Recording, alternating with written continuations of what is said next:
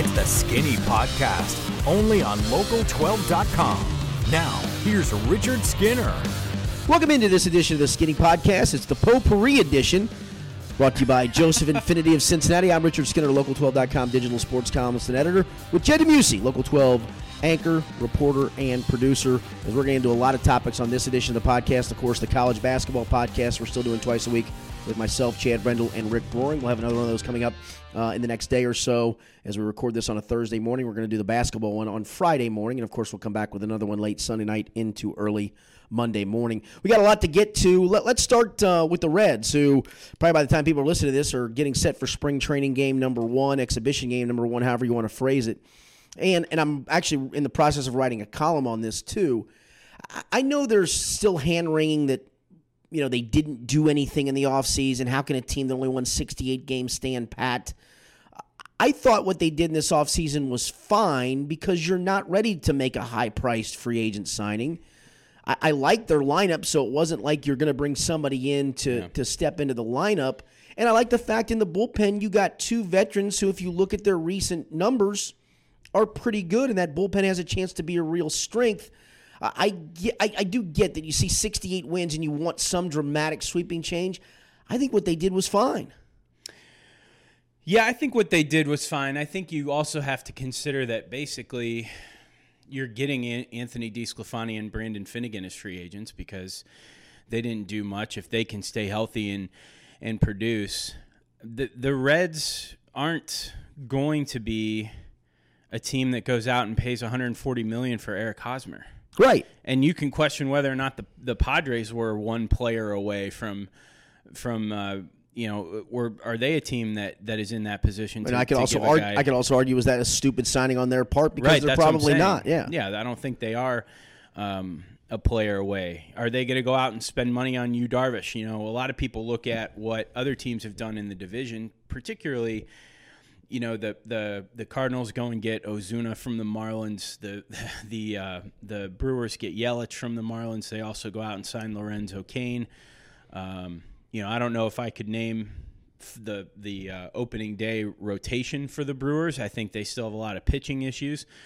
But this is a tough division, and you have to you have to ask yourself. But but they were arguably last year. They're they're, they're closer than the Reds coming off of a right. Year. I mean that. oh no, they definitely were. Right. I think they surprised some people and kind of fizzled down the stretch sure. a little bit, but they they certainly are closer. But I think they feel like, hey, we're only a couple of players away, and I'm not right. sure. I, the thing with the Reds, I'm not sure, Jed, that we know what you have. I like I said, I like the everyday eight. I like the everyday eight probably better if Jesse Winker's in the lineup more often than Billy Hamilton.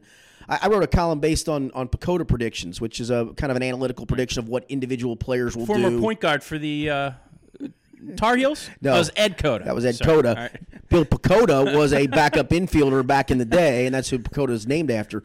Um, and I think this team has a chance to score 800 runs, and if they can do that, and and you're right, you get something from D. DeSclafani. Can I get 33 starts? I can't bank on that. Can I get something from Finnegan? Can I get 33 starts? I probably can't bank on that. But if you get something from either or or both, I think this pitching staff can hold teams to under 800 runs. Suddenly, you're now talking about a team based on run differential that's flirting with 500 or above. But I think you have to see some of that for another right. year before you can make those decisions. You know, you want to see Luis Castillo. You want to see um, for a full season. You want to see right. uh, maybe Tyler Mahle for a full. You want to see if Robert Stephenson turned the corner the way he pitched over those last eight starts last right. year. And I think all those things are, are fair things to see before you suddenly go and make sweeping changes. Look, this team could come out of the gate and be awful, and maybe it is a 70 win right. team. I just I, I think you have to see some more things first. And I'm not giving up top prospects to go get something in a trade, and I'm not signing Jake Arrieta for $70 million for three years. I'm just not doing it. Well, and the other thing that, that people don't realize is that this stuff doesn't happen in a vacuum. Right. They're in a division where there are uh, there's a clear cut number one, a team that won a World Series two years ago in Chicago they're a big money team and they're going to go out and spend money and they and they've done that this offseason with with Yu Darvish and the offseason isn't over who knows who may end up with them by the time the season starts. You've got Milwaukee who's making a push. You've got St. Louis who's who's spending that money. Now And you can Pittsburgh's argue, going the opposite way. well, Pittsburgh's going completely Right. the opposite way, but but you can argue why weren't the Reds in on that? Why didn't the Reds take the momentum that they had, you know, close to a decade ago and and roll that and pay guys and do that this that or the other thing. But when you look at it right now, what is going out and signing and spending money on somebody going to do in this division? Are you going to make a dent in the division by going out and signing someone Just to do it. or just to do it, or giving up a guy like Senzel, or giving up a guy like Taylor Trammell, or giving up a guy like Hunter Greene before you even know what you've gotten him. I mean, that's what that's what uh, what Arizona did. Sure. The Diamondbacks did with with Dansby Swanson. They drafted Swanson first overall, and they traded him before he even stepped on the facility for Shelby Miller. How'd that work out? Right.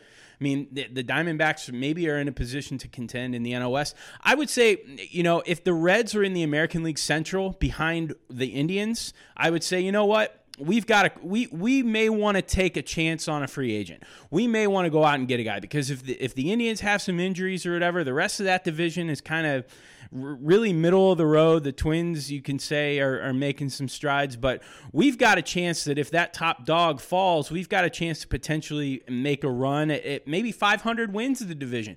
That's not the case in the NL Right. Central, and I don't I don't necessarily think that you have to go out and make those moves. I do like what they did in the bullpen.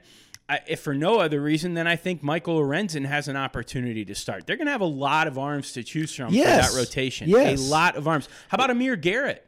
Right, kind of a forgotten guy, and maybe rightfully so, but um, probably was brought up a little too early. Didn't have any success. Well, I should say, Well, had I- very limited success, and then had some really bad I outings think on top I of it. I think the problem with him was they sent him down.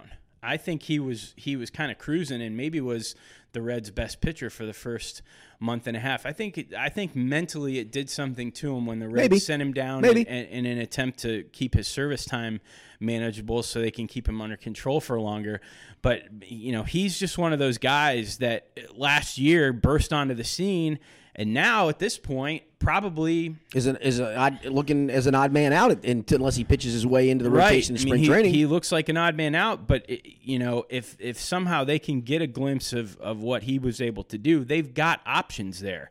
Um, what do they do with Senzel? Are they willing to to? I don't think he's going to break camp with this team, but you know, he hasn't No. spent more than sixty days at at any level. Right. Okay. He hasn't spent more than the sixty days at with Dayton or Pensacola. Last year with with the Blue Wahoos, he uh, ended up missing the end of the year with vertigo. That team went on to win their their championship at that level. But but this is a guy who's coming, and where he's going to be is is is going to be interesting because they've got a guy they like at third base, Eugenio Suarez, a guy who basically is in front of Senzel right now. Right, but but you start to then have enough depth to start making some moves with guys, and that's the other part to this. Um, that's why I go back to to the fact of what they didn't do this offseason, I think was the right thing. Is you aren't there yet. You still need to find out about some of these guys. And I know people are still frustrated with the last three years. Well, last year really didn't occur, but the trade offs. And if, if you look at some of those guys, how's Mike Leake doing? Would you sign him for the money he signed for? No, How's Johnny Cueto doing? Cueto had a dreadful year. Right. Would you sign year. him for the money that he was going to get? How's No. Todd Frazier working out I mean, he's he's he's on his what now his third team in since two years? Yeah, Yeah. Uh, Jay Bruce has been good. Yeah, but I would tell you this. I looked at the numbers yesterday. Jay Bruce and Scott Schebler's OPS almost dead on the same. And I, Yeah. I, I mean, so it's not like you've lost. Look, those guys helped you win. Okay, I'm not here to, to crap on Todd Frazier or Johnny Cueto or Mike Leake or Jay Bruce. They helped you win. They helped you get to, to a playoff. Right. Okay, playoffs. Um, but at, at the time the Reds made those moves, it was probably a year late. I mean, we should probably be a year ahead of, of where you are. But I'm I'm actually kind of excited where they are and, and what the future kind of holds. I'm looking forward to this season. Last couple, it was hard to look forward because the question marks were too big.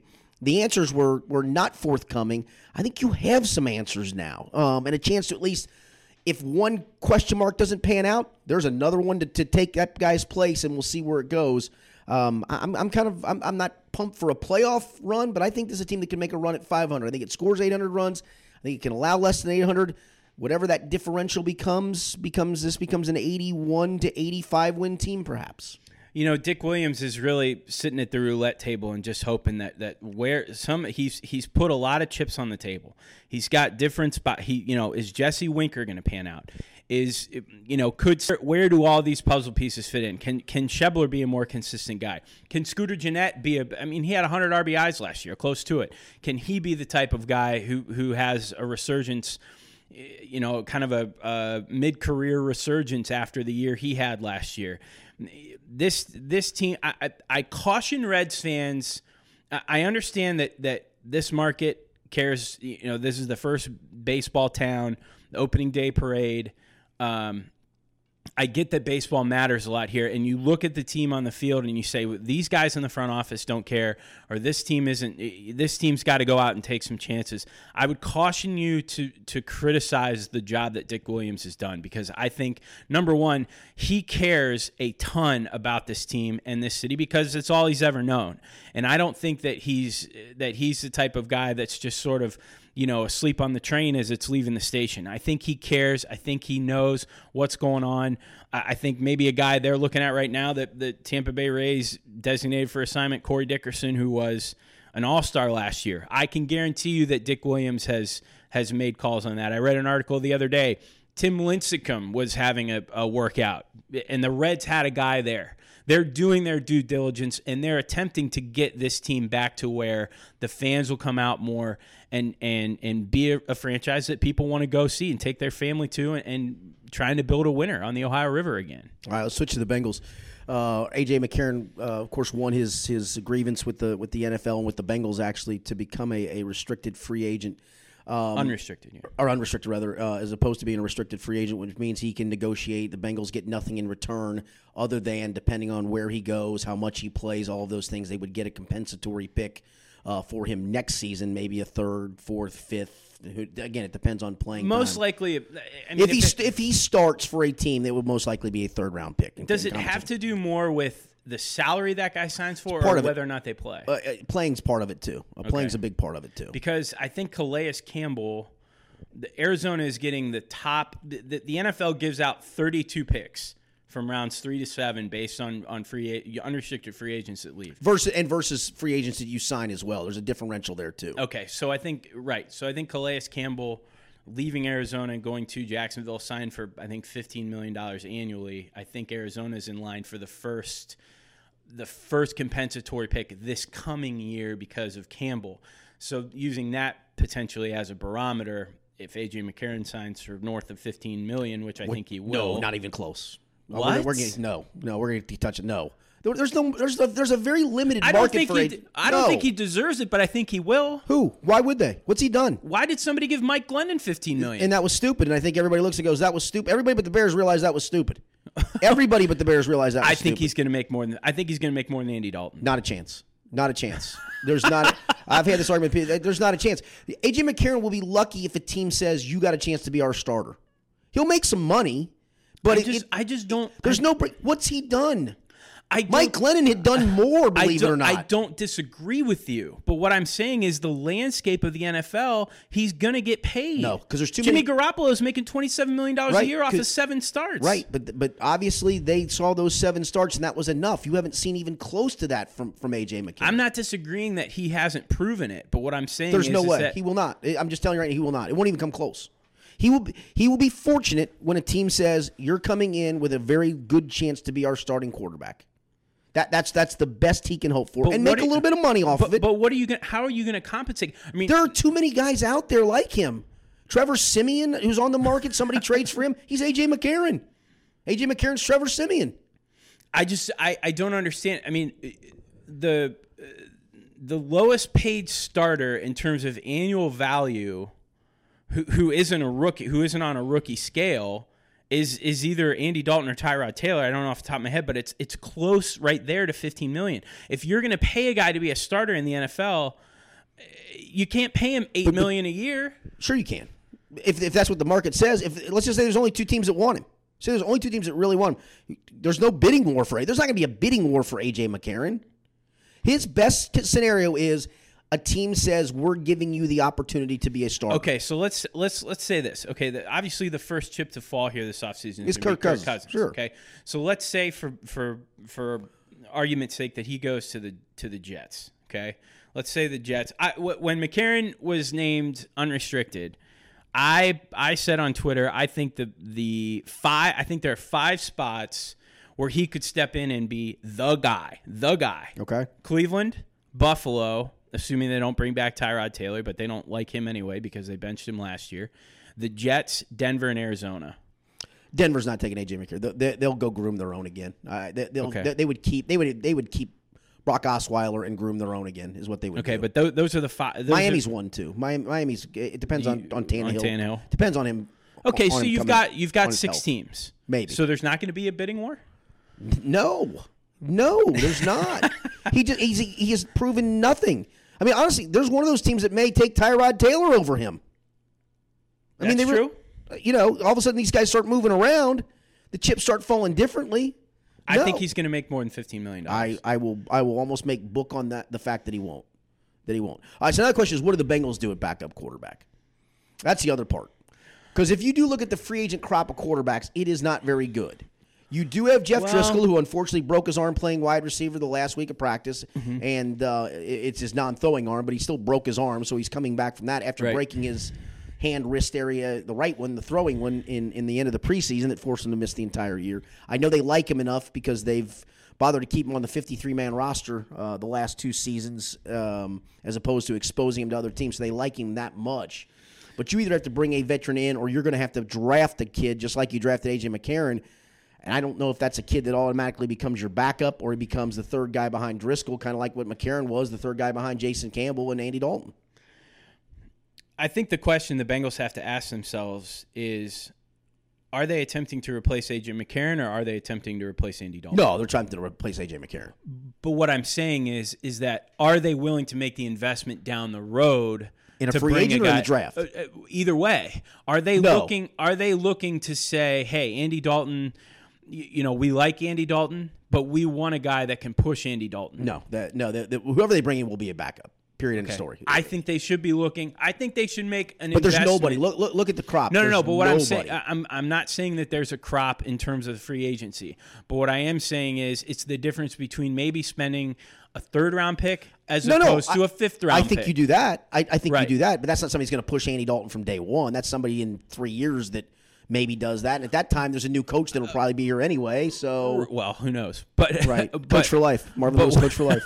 but what I'm saying is, is that are you are you bringing in a backup with the with the thought that we want to groom this guy, or are you bringing in a backup to say we just want a guy we just want a guy that we can trust just in case something happens with Andy? Yeah, no, I, I I could see them spending as high as a third round pick on a quarterback. I, you know, I did a mock And draft if- recently. and you know, again- Mike White from Western Kentucky, who's going up the charts, would be a because you do have Driskel, and Driskel technically, if he comes back healthy, will have the first crack at being the main backup, despite the fact he's never thrown an, an NFL pass. And let's not forget that's what AJ McCarron became after they let Jason Campbell walk in 2015.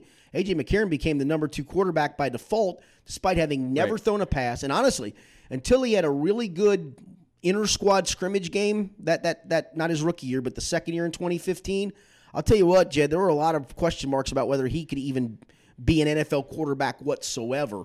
Um, and to his credit, when he got a chance, he did enough. I mean, not enough to supplant Andy Dalton, not enough to prove that he's a full time starter in this league, but he did enough to show that he was capable. I think that's where you're at now with Jeff Driskel. He's been in the system for two years. This will be your number three. They believe in him enough. So then the decision is do you get another veteran just to have a third quarterback, or do you draft somebody, as you mentioned, third, fourth, or fifth round? Maybe the fifth round isn't such a big reach. I mean, that's where they drafted McCarron after all. Right. Um, that's a guy that you're looking, um, you know, if he develops, looking for the future. And if not, then you have to address the quarterback position in two or three years. But I think depending depending on what the Bengals decide to do is going to be an indication of how they feel about Andy Dalton's future going forward. If they spend a higher pick, they're at least saying we've we've invested in this and we think we like Andy a lot, but but we are we're looking ahead. yeah, three And- years and, and three Right. years down the road, he's an older guy too. I mean, at, at that Right. stage, the guy's going to be a ten year veteran, and and it is Right. time to start looking ahead. Right. So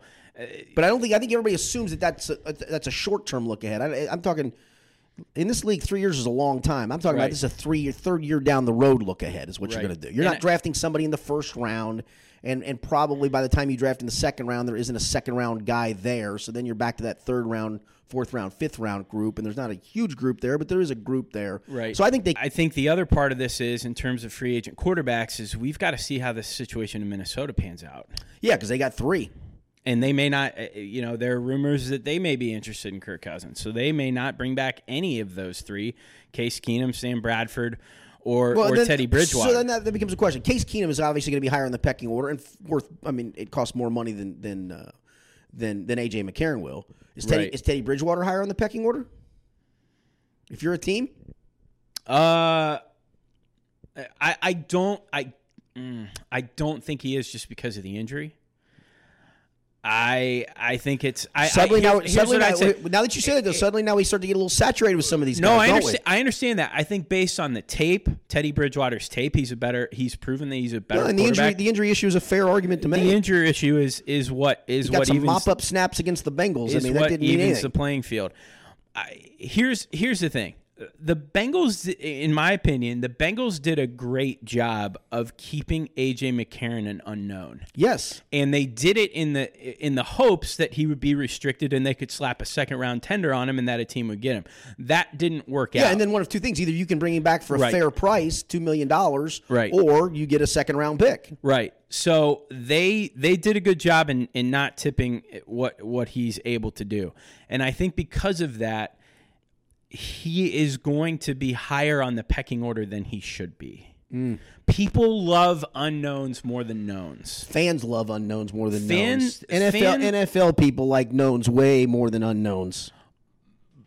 I don't know if that's true. There's Sure they always, do. Sure they do. Because but there's and that's why I always a back- team that's Look, willing to take a risk. I, I know that everybody wanted the opportunity for AJ McCarron to play here over Andy Dalton or push him. Look, folks, there's a reason why. If you don't think that they didn't, you don't think they don't want to win, and they're going to play the best player they think gives them the best chance to win. That's why Andy Dalton played over AJ McCarron. Period. End of story. There's it only takes one front office. to You're right stupid. about that It part. only takes one front office. Look what the Bears did last year. And- they paid Mike Glennon and then they drafted Trubisky. And you're right. It does only take one front office. Um, but I think you're starting to see more and more less dumb front offices than what you see in Chicago. They're dumb. They make dumb, dumb decisions. That was dumb.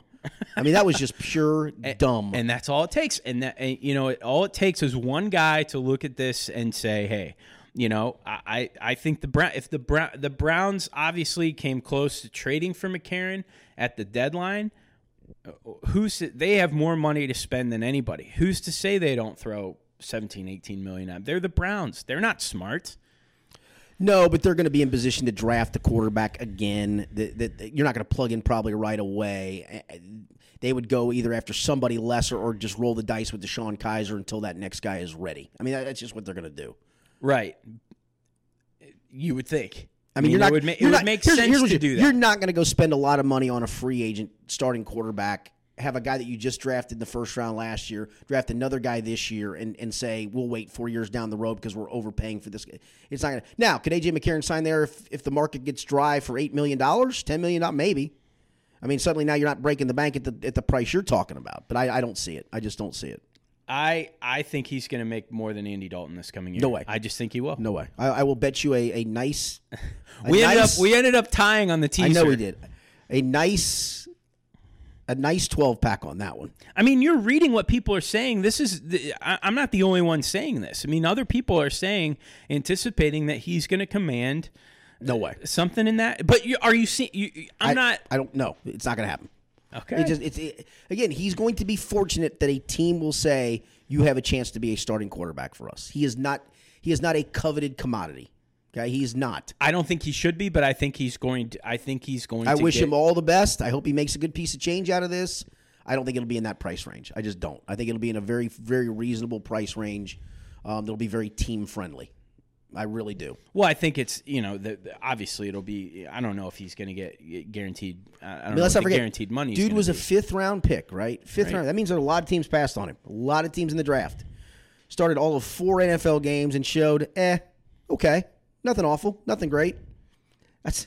It's not like suddenly this was a first round pick that's been bothered by injuries for a couple of years, and then in his five starts wowed people, and you went, oh, that's the guy. I'm just Let's gonna come. him. I'm just gonna come back and say Mike Glennon got 15 million. There is the- that. the there, there, there is that. year. I saw about a couple of, of, of other unrestricted free agents the the, the Bengals um, have, but may need to to resign. Let's start with with Tyler Eifert. Where do you go with with, with what, what do you do with him? Because I don't think he's he's not getting multi year big money No. Um, because of the injury history, not because of the talent level. Right. Well, he's so injury prone that, that the talent level is affected because he can't Sure. he can't be talented on the field because he keeps getting hurt. All right, if you're the Bengals, what what do you do to re-sign him? A year at a reasonable price with incentives, You know, I and think I think it's a win-win. Both I think ways. it's yeah. I think it's in Tyler's. Uh, it, it, it, it would benefit Tyler to sign a prove it deal. Um, you know, I, I don't know what his his camp may look at it and say we've we well, you're going to test the market, right? I mean, you're yeah you're going to test the market, but I think if he thinks that he's confident that he can be the type of player that he was before he had this rash of injuries, I think it would make sense whether you sign with the Bengals or whether whoever you sign with to sign a one year deal and get go out and prove it and then the next offseason you've got a chance to maybe cash in on a bigger lengthier contract Yes. because I don't think that the money's going to be there. If you are adamant that you're going to sign a multi-year deal, you're going to leave money on the table. And I think that may be an indication if you see him sign a deal that's multiple years, you may look at it and say, this guy's trying to get what he can while he can because he doesn't know how much longer he's going to be able to get NFL money. So I think it would make sense for him to sign a one year deal, a prove it deal, get out on the field, whether it's with the Bengals or otherwise. And I think if he's if he's of that mindset that I still have another seven years in the league and I could potentially play this year and prove that I'm worth X amount of dollars, I, yeah. think it's beneficial for the Bengals to bring him back. and I think it's beneficial for him to do a contract along those lines too. On top of it, a system that you already Right. know. Um, yeah, I, I think that would be a, a very prudent decision. you know, the the question is, does he? And you may have a better indication of this than I do. Is there any sort of lingering bad blood there based on?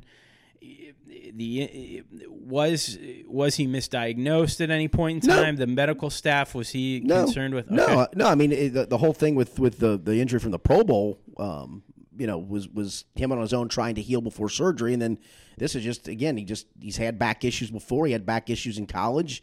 It, it you know, and that, that's the other part is is how healthy can he be even coming back? That's the other part that we don't know. Can he even play? I mean, can he even play? Can he even clear medical? right. So the other one is is Russell Bodine.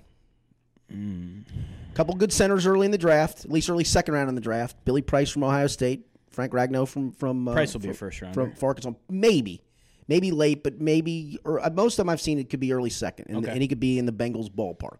Really? You think he's going to fall that far to the second round? Last few mocks I've done and looked Oh, at, I tell you what, if the Bengals think that Price is going to be there, Bodine is on the next midnight train to Georgia. yeah, I don't think that he's going to be there. What is it, 47? that would be 46? yeah, forty five or forty six, something like that in the second round. I, I mean, that would be a roll of the dice. I think if you can get Billy Price with that second round pick, you've got to jump. Yeah, you, and you may not. I mean, but, but, Right. but there is other, there are a couple other centers out there. Um, Right. Ragnow's one of them um, from Arkansas that could be Right. around.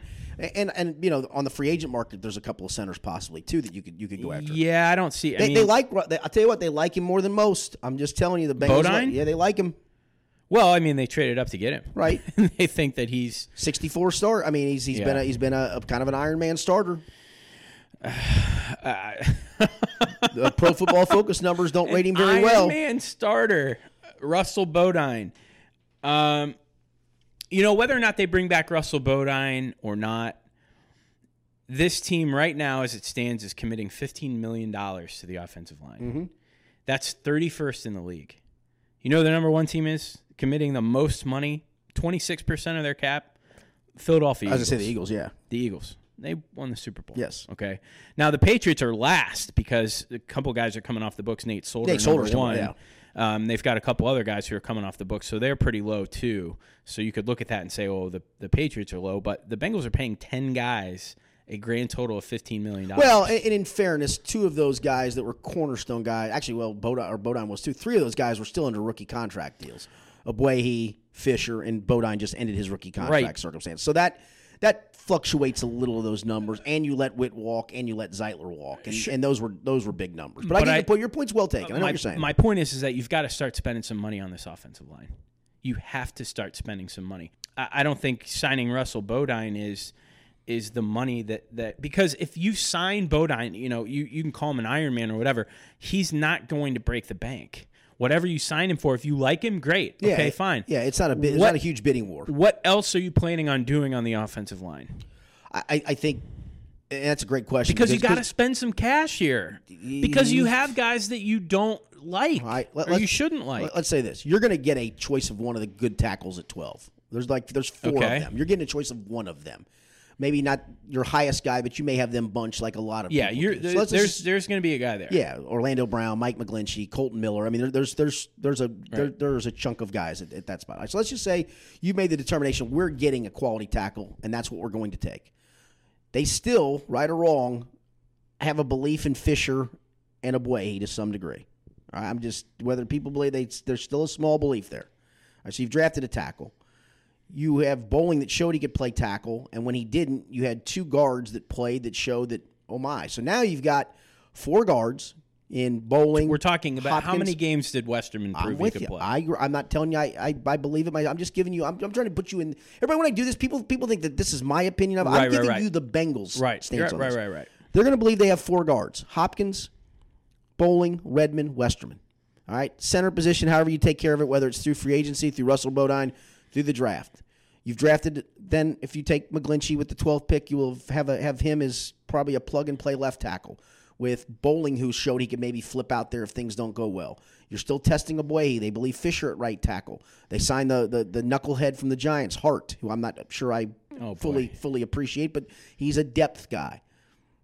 I don't think they do much more. If, if they're if they're dead set on drafting a tackle at twelve, I'm not sure what else they do in free agency, if anything, on the offensive line, unless Bodine walks and they have to fill it with a center, and they don't know if they can fill it through the draft. Good teams spend money on offensive lines. I don't disagree. Good teams But spend money that- on offensive But some lines. of that is is when your young guys start to pan out, you start to pay them, and they did that with Whit up to a point, and then they they took a bad swing and miss. Zeitler got to a point where it was stupid money to pay him. I know people don't. It was stupid money. I mean, how did he do in Cleveland? Did he did he make them any better?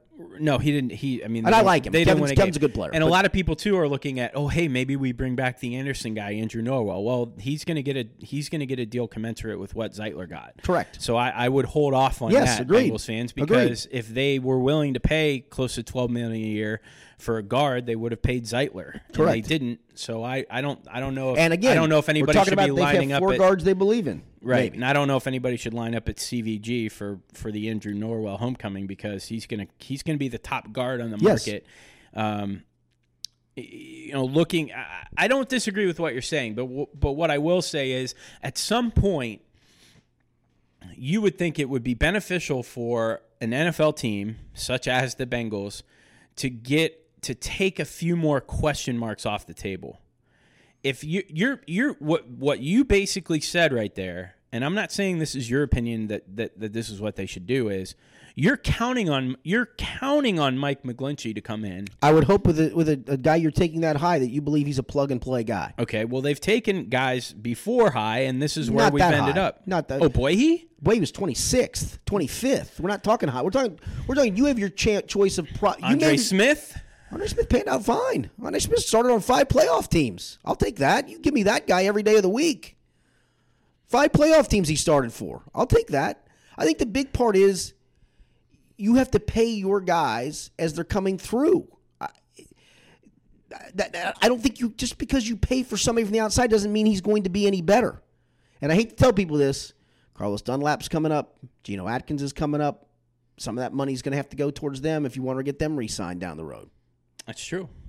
I That's mean, true. So suddenly you're looking at not just this year and what the cap space says, it's what the cap space is going to show you moving forward with guys you need to take care of on the other side of the ball. To where, look, if you take a McGlinchey at 12 and you believe he's a plug and play guy and you see all that depth at guard and you have two other tackles and you just traded for one, you may not touch the offensive line other than the draft. Maybe take another guy, you know, mid round guard, mid round center, whatever, mid round tackle, um, because you're going to get You are going to get some. You're going to probably get a third round comp pick for uh, for Whitworth. You're probably going to get a fifth round comp pick for Zeitler.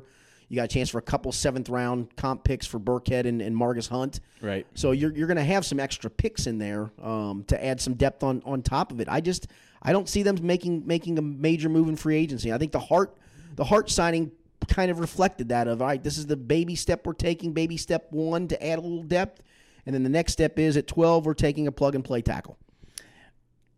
So then we go back to Marvin Lewis's press conference where he announced that he signed a two-year deal where he said that we're going to be more active in free agency. More active looking doesn't mean more active. I mean more active looking.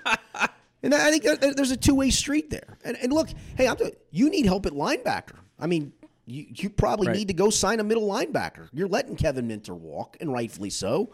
Um, whether it's through the draft or through free agency, you need you need help there. You you need help at safety, perhaps. So there, there's some other spots you could use some help.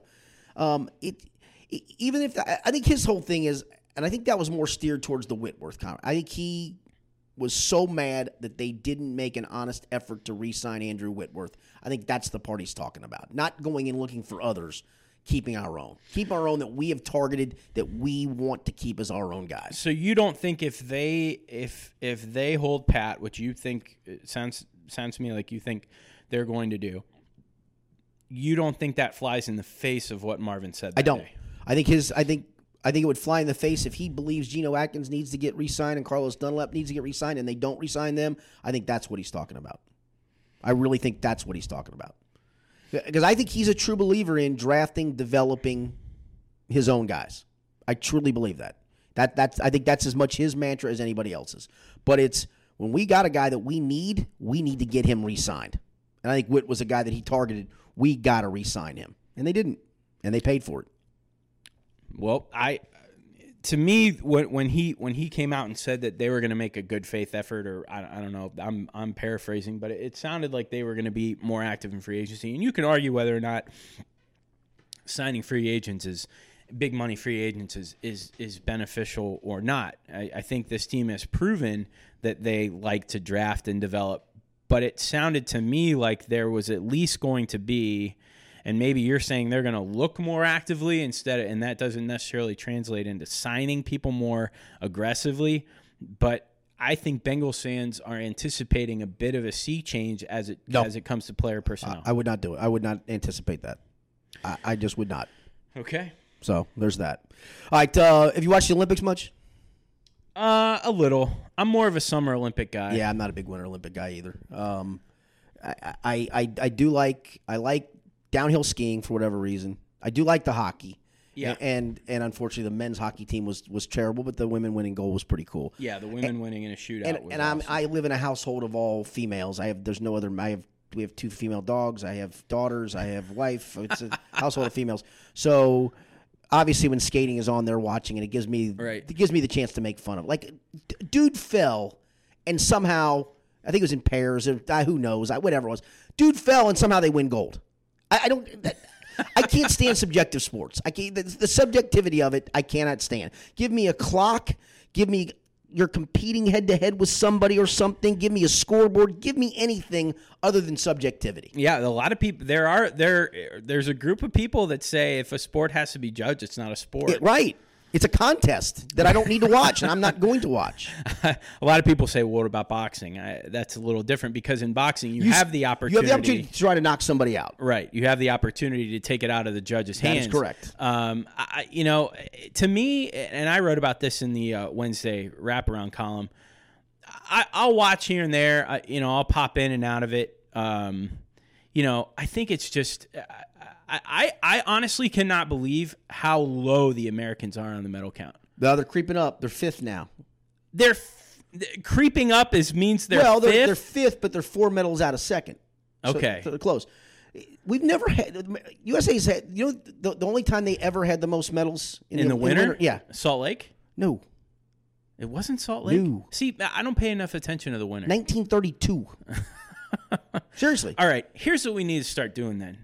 Vermont, you're no longer a state. We're walling it off, and people are practicing snowboarding. I mean, in this country, how many people really participate in winter type sports? Yeah, very few, right? Yeah, and and a lot of the a lot of the events that were, I mean, and that's why I have a hard time. I don't.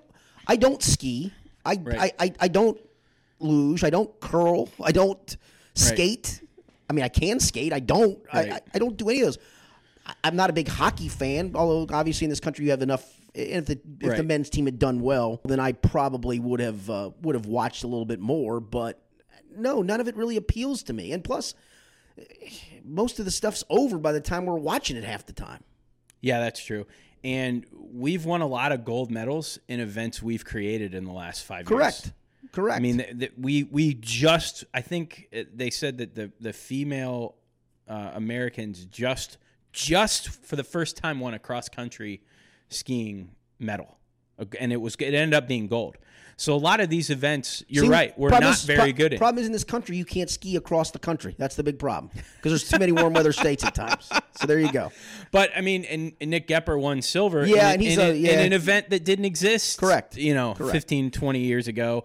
I just And uh, I and in the extreme sports stuff I can't. I mean the half pipe and I, I just I can't uh, I can't watch it. I just can't. I mean I don't watch the X Games, right? I, Yeah. I mean not a lot of people do. Those of you that do, good for you. That's what turn, but the vast majority of people don't. It's this is still a football, basketball, baseball, soccer's coming country. I mean that's what we are. We're we're for the most part those sports are the main sports. I just the other thing I don't understand about the winter sports is why are there so many uh, instances of the same thing? Like imagine if uh, you know there's there's a two man luge, Right? there's a there- Single? okay, there's a single luge, and uh, now you're not going down feet first, you're going down head first. That's a skeleton. I like it. you got different. Okay, th- that's fine. But imagine if there was, you know, in the Summer Olympics, if there was, okay, there's five on five basketball. Now Three there's on- three on three. horse. Now there's one on one. Now, there's there's horse. Why are there so many different derivations of the exact same thing? Do we need all of those different things? Apparently, to make a full fledged two week, three weeks worth of Olympic games. I mean, yes. Jo- Johnny's out on the luge and he's going feet first, and there's a coach standing there saying, "You know what? How I think you need. I think you need to go first? down head first. and we'll call it something different. You you know you're kind of a bronze guy right now going down feet first. Really think you'd be a gold medal guy going down head first. We you know if there was ever a head first thing you could go You're down, it. Tag, you would be the guy. I mean, you, I'll you- do it. just, I just I a lot of these sports you just don't care It's hard to relate to. It's just hard to relate to for a lot of the They just don't come out, and I'm not saying that these athletes should be uh, should be any less proud No, of. I mean, absolutely. if you if you train for four years and you win a gold medal, you win any medal. You make Absolutely. the you make an Olympic team. You're you're far better an athlete than me by uh, by a, a margin times a It- billion. it's just hard for a lot of the country to relate to. It just is. yeah. It really and truly is. All right, two two final things here, both basketball related. Louisville's having its uh, 2013 national championship uh, trophy and banner taken down and, and vacated. It, is that a good punishment? No. What is a good? pu- And, and I hear I don't your- know. I hear your answer to that because because that's an easy automatic answer of no. But I'm I'm not so sure it's not. I know you're looking and going, well, how do you punish those those players? You know what? They played for your school and you screwed up. You broke the rules and everybody pays. And that's the best way we can try to make you pay. I don't know what other just punishment you can hand out. Because it's always, well, it's not these kids' fault. Well, you know what? Sorry. You you that, that's where you I mean, went. it's, it's the whole idea of you'd If- if, rather. if the company you worked for worked for commits SEC violations, has to declare bankruptcy, do you look and go, "Wait, I didn't do that"? You know what? No, you didn't. But tough. That's it's your company. Right. I think it goes back to the whole thing you'd rather ask forgiveness than permission. I just don't know if there is a good punishment because no one is going to say if you if you're sitting at a bar in 5 years and you say, "Oh, who won that 2013 national title?" You're going to say Louisville because you saw it happen. You cannot retroactively No, punish Ke- Kevin. Ware tweeted a Yeah. uh, was it a picture or at least something Yeah. about I got there's a picture of my fat ass ring. Yeah, and his leg still broke. Right, I mean, right. that still happened. All of this stuff Right. That's still yeah, hap- yeah, yeah, that, yeah, yeah. Don't turn the clock back on. all of this stuff still happens. So I don't think that there is a good punishment. Really, I don't think that you can look and say, "Oh, we're going to take the banner down." Everyone remembers Michigan isn't going to have. You know, it's funny that Michigan would know, have been right, the right. beneficiary of this after all the problems that they've had in the past, but Michigan isn't going to hang a banner. Correct. Uh, uh, UC isn't UC going is going to hang a hang a American banner or Big not- E or whatever it was. Yeah, I, I can't keep track, but the, here's here's the part to me that that I think uh, I think we're getting very I think we're getting closer and closer to th- this precipice, and that is the NCAA has got to go. I- I don't know how I don't know how or why or whatever. Well, okay. the- the, the- way that they hand out punishment is so freaking arbitrary. It's unbelievable. Well, it is, but I'm not going to blame the, the organization. I know everybody does that. I'll blame university presidents first because the NCAA is member institutions. That's what I mean. That, that's who the, the NCAA isn't Right. some all of a sudden entity that that was created on its own and says we're going to oversee college athletics. It was designed to oversee college athletics by the schools themselves. Right. This buck stops with university presidents. Is who it starts. with. Okay, but, but okay, but let's okay, but let- let's move away from Louisville and let's let's look at Notre Dame for a second. Okay, Notre Dame self-reported academic violations in 2014 that had to do with a tutor coming forward and saying, "Yes, I ended up doing a lot of the work that these players did," and they they self-reported that. Yeah. that Notre Dame just lost their appeal to uh, uh, reverse that the NCAA has now vacated wins from the, the 2012 season where they went undefeated in the regular season, ended up losing Alabama in the national title game, and the 2013 season. So now all those wins that Manti Te'o got for Lennay Kekua are are gone. R.I.P. Lennay. Fake girlfriend, fake wins. North Carolina has not been made to take down their 2005 national championship banner, and their academic fraud is so rampant and so unreported. How do you, when you just look at those two cases, The- how one- can you tell me that self-reported violations from from Notre Dame bears a bigger penalty than North Carolina? Falling asleep at the wheel, not reporting anything, and the NCAA doesn't do anything about it. Well, I mean, the explanation is very complicated, but but the part I will say is this: I don't think the NCAA should be in the um, academic enforcement business. I think that should be up to member institutions themselves. And if they want, to so why are they vacating wins from Notre Dame? I- they probably shouldn't. I'm not. I'm not disagreeing with that part of it. Um, I, I, the only thing I would tell you is I don't know what the solution is other than the university. If I'm, if, but if I'm Notre Dame's president in this case, I swallow hard and say, "Yep, you know what? We we self-reported them, we did them, and we'll suck it up and take take the we'll vacate the wins. Period. End of story. But they appealed it. I, I know it, I- but I, but I think in that case, if if you want to really prove what you're really about as an institution, you suck it up and take the punishment. That's what you, you say. You know what? That this is what we're here for. But the problem is, university presidents are so weak-kneed when it comes to athletics that they let it override everything. But and the- that's where if you want to do away with the NCAA, then who enforces anything? But uh, you know, it would be it would be. But here's the thing: it would be nice if nobody sped on the interstate. It would be nice if if, Correct, if but if you- nobody but- but if nobody what? robbed banks. But the if you're point- caught, but if you're caught, if you're caught, there needs to be a governing body that hands out punishment Correct. equally. Correct. And and doesn't and doesn't say, okay, Notre Dame, we're going to treat you a certain way, and we're going to treat North Carolina a, a certain way. The- I understand that every member institution and every president should be altruistic and, and put themselves up and self-report and do all that. That doesn't happen. That's why the NCAA is in place. The problem is the NCAA has there's no rhyme or reason to how they enforce the stuff. Well, and they're also from an enforcement standpoint, they're hamstrung with things that they're allowed to do and not allowed to do.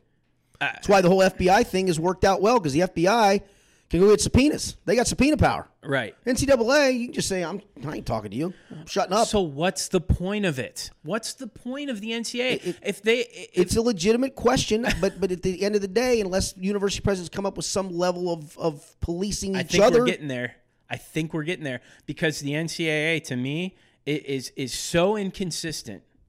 It's getting to a point where these, where at least these Power Five conferences are going to say, are going to look around and they're going to say, you know what? I don't see the point in this. Without major overhaul to the way this system is is fair. presented, I, I just don't see how the NCAA can continually if, if somebody again Notre Dame North Carolina aside if somebody did something tomorrow at Cincinnati and somebody at Xavier did the exact same thing you could not tell me with any certainty how either one was going No to doubt. be punished No doubt. and that's a problem It probably is. I just I, I I don't see doing away with the NCAA as being the right decision. Maybe even universities maybe need to, to throw more money at putting a uh, a, a better investigative arm together. Honestly, but schools aren't going to do that No, they're and not. that's and that's why they need a governing body. But the way this governing body is is behaving and I don't know acting, if you have a better answer. I just if, I think the better. I'm not saying do away with the. I'm not saying do away with it completely, but I'm saying the way it is currently structured and the decisions that the NCAA makes, uh, the, the the clock is ticking on that model being. One final thing um, I do want to touch on, and I'll, I'll, get your opinion. We'll, of course, have our college basketball podcast with Chad Brendel and Rick Broering coming up, but uh, just just a, a, a, kind of a stock market assessment. Xavier, buy or sell right now? Oh, I'm gonna sell. You're selling Xavier. Yeah. Why? Well, how much better can I mean? They're tied for. I mean, what's the point? Like buy buy sell in terms of what? Of, of where they're going to go in the postseason. I I mean, to me, in terms of if we're talking stock market, I don't think their stock is going to be much higher. Okay. All right, fair enough. So I think I would sell right. based on right. on the fact that they're. I mean, they're a one seed right now. They are. How much better can they be? All right, you're going to get more for your stock if they win a national championship. more for your stock if they go to the Final Four. Uh, I think they've got a legitimate chance to go to the Final Four. Okay. I, I, I'm not going to get bogged down in the in the buy sell, but um, maybe I'm reading more into that than you want me to. I think that they've got an opportunity to go to the Final Four. I think that this team is is you know they they have a hard time playing defense, but I think this team offensively can beat you in so many ways. I mean, you look last night or you look uh, Wednesday Yep. night Yep. at, at the Georgetown win Trevon Bluiett can't make a shot. two points. But you had J.P. Macura scored 20. He scored 10 consecutive points for Xavier in a 90 second span. Yep. Naji Marshall. Naji Marshall had 21. Quentin Goodin looked looked like an Edmond Sumner type deal injury, and then he comes back in in the second half and scores you know career high 19 points. So I think when you have guys that can, you've got a guy who who is knocking on the door of a of a first team All American, but then you've got three other guys that on any given night can go for 19 or more. I think I think they need to figure out a way, and this was the question last year, and they got it in the they got it in the in the tournament. They need some more production from their front court. Uh, Kaiser Gates needs to give them more, but I think that uh, I think that this team's got a legitimate chance to make a Final Four. All right, based on, on your assessment, then you see buy or sell. They're on that bubble. They're they're, they're on the they're the they're the tough stock, stock call. Yeah, they are. They are really. It's they're they're the type of team. It, it- it's um it, it's funny how this year the narrative was this o- this this team offensively is going to is going to be something that you've never seen. It's going to be something that Mick Cronin is Push going to be the best off push the pace that kind of thing. And it's funny how uh, we've regressed back into this is a defensive team that has that has a hard time scoring when they need to. Uh, you know, I heard your pod. We had Chad on on Sunday night, and I heard your podcast with him on Sunday as well. And and I understand what he was saying, but I still think the Cane Broome situation is is is if I was if I were a UC fan, I, w- I would think that that situation is maddening to me because he goes from playing six minutes one night on the road against Houston to, go, to playing 28 minutes and, and keeping them in the game against Wichita State. I know it's about matchups and this and that and the other thing, but I, honestly, it- I think I thought that that Cane Broome situation would have been figured out by now. And it's not even and close. it's not. No, it's not even close. Lastly, Kentucky buy or sell because they're they put together two pretty good games in a row, but we've also seen really weird stretches. Yeah. You know, I'm buying them if they're a six seed. Okay. I'm buying them if they're a six seed. I think. Uh, what was it? Who did they beat this weekend? Arkansas, oh, Ala- Oh, Al- beat Alabama. Alabama, and then followed up with a win they at Arkansas. looked- beat two NCAA tournament teams. Right. They looked. You know, Cal has has been has been beating the drum in the media, saying this team doesn't pass the ball. This team isn't willing to share the ball, and you know we're trying to play hero ball. We're trying to do this and that. I think you saw more of a a selfless game from them against against Alabama. I think if they can carry that over, uh, I think they have an opportunity. It, I think they have an opportunity to win to win the SEC tournament. I think they could go into the tournament with a lot of momentum. Um, I'm not sold on Auburn. I think that they are. I think that they are a poor man's Villanova. They rely way too much on the outside shooting, and when they're hot, when they're making shots, they're really good. But this team doesn't really. This team doesn't have a lot of size. And they lost their big man to injury. Right, they lost their big man to, to a very gruesome injury. Um, but even before that, they they were relying a lot on a lot on the deep balls. But I I will say the the one thing about Auburn is that every time they lose, it's one win they don't have to vacate in five years when Bruce Pearl gets found out.